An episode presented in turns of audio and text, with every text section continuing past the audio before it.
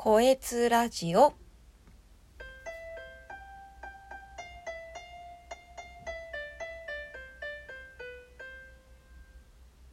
こんにちは、こえつです。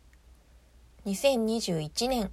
6月12日土曜日を迎えました。皆様いかがお過ごしでしょうか。この番組は、暮らしの中に役立つかもしれない情報を発信するっていうモットーでやっているんですけども、今回はこえつ日記と題しまして、2回目なんですけど、今日あった出来事を、簡単にまとめようかなと思います。実はこの1週間で2回リア友とLINE を使いまして、リモートで久々にね会話をしました。もうこのコロナ禍でね、もう1年くらい会ってないのかな。LINE を使って、今の近況はどうだだの、なんか彼氏ができただの、子供が生まれるだのね、日々いろいろな日常会話とかを話し合って報告しました。で、今日はガーティックフォンっていうね、ブラウザアプリ、ゲームかなをね、友達とやったんですよ。一応リンクを貼らせていただくんですけど、このガーティックフォン、3人でやったんですけど、とっても楽しかったです。これは、いろいろルールがあるんですけど、絵を描くゲームなんですね。で、お題を先に決めて、みんながそれぞれね、お題を決めて、で、ランダムにその決めたお題をシャッフルして、で、回ってきたお題に合わせた絵を私が、自分が描く。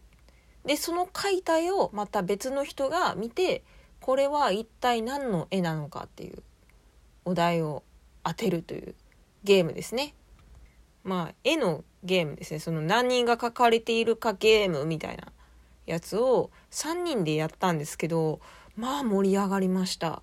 もう、時間が設けられてるんですけど、制限時間内に書かなきゃいけないっていう、そのスリリングさと、あとはね、お題がもうね、むちゃくちゃだったり、簡単なものから難しいものからだったりね、もう独特なんで、もう何が来るかわからないドキドキ感とかね、結構楽しかったです。個人的にはこれ LINE のね、音声通話をやりながら、ガーティックフォンのゲームを立ち上げては別に問題はなかったんですけど、個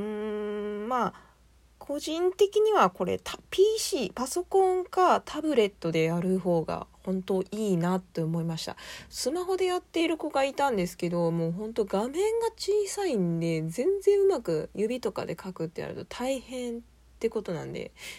タブレットかパソコン推奨かなって思います。もしね、リモートで今後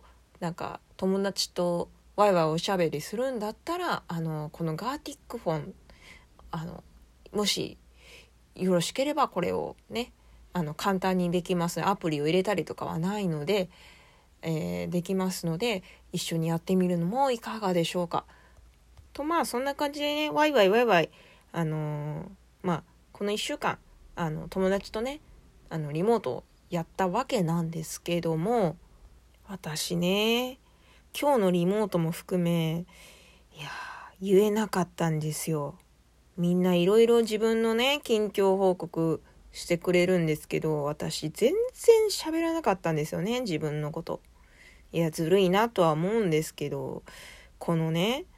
もう去年の9月からやっているブログ、こえつブログの存在、このラジオトークの存在、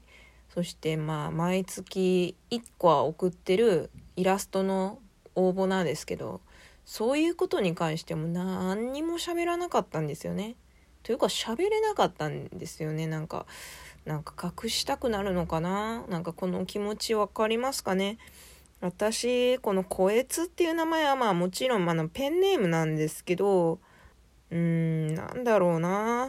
なんかリアルでね、友達としての見せている顔と、このネット上でね活動している時の顔が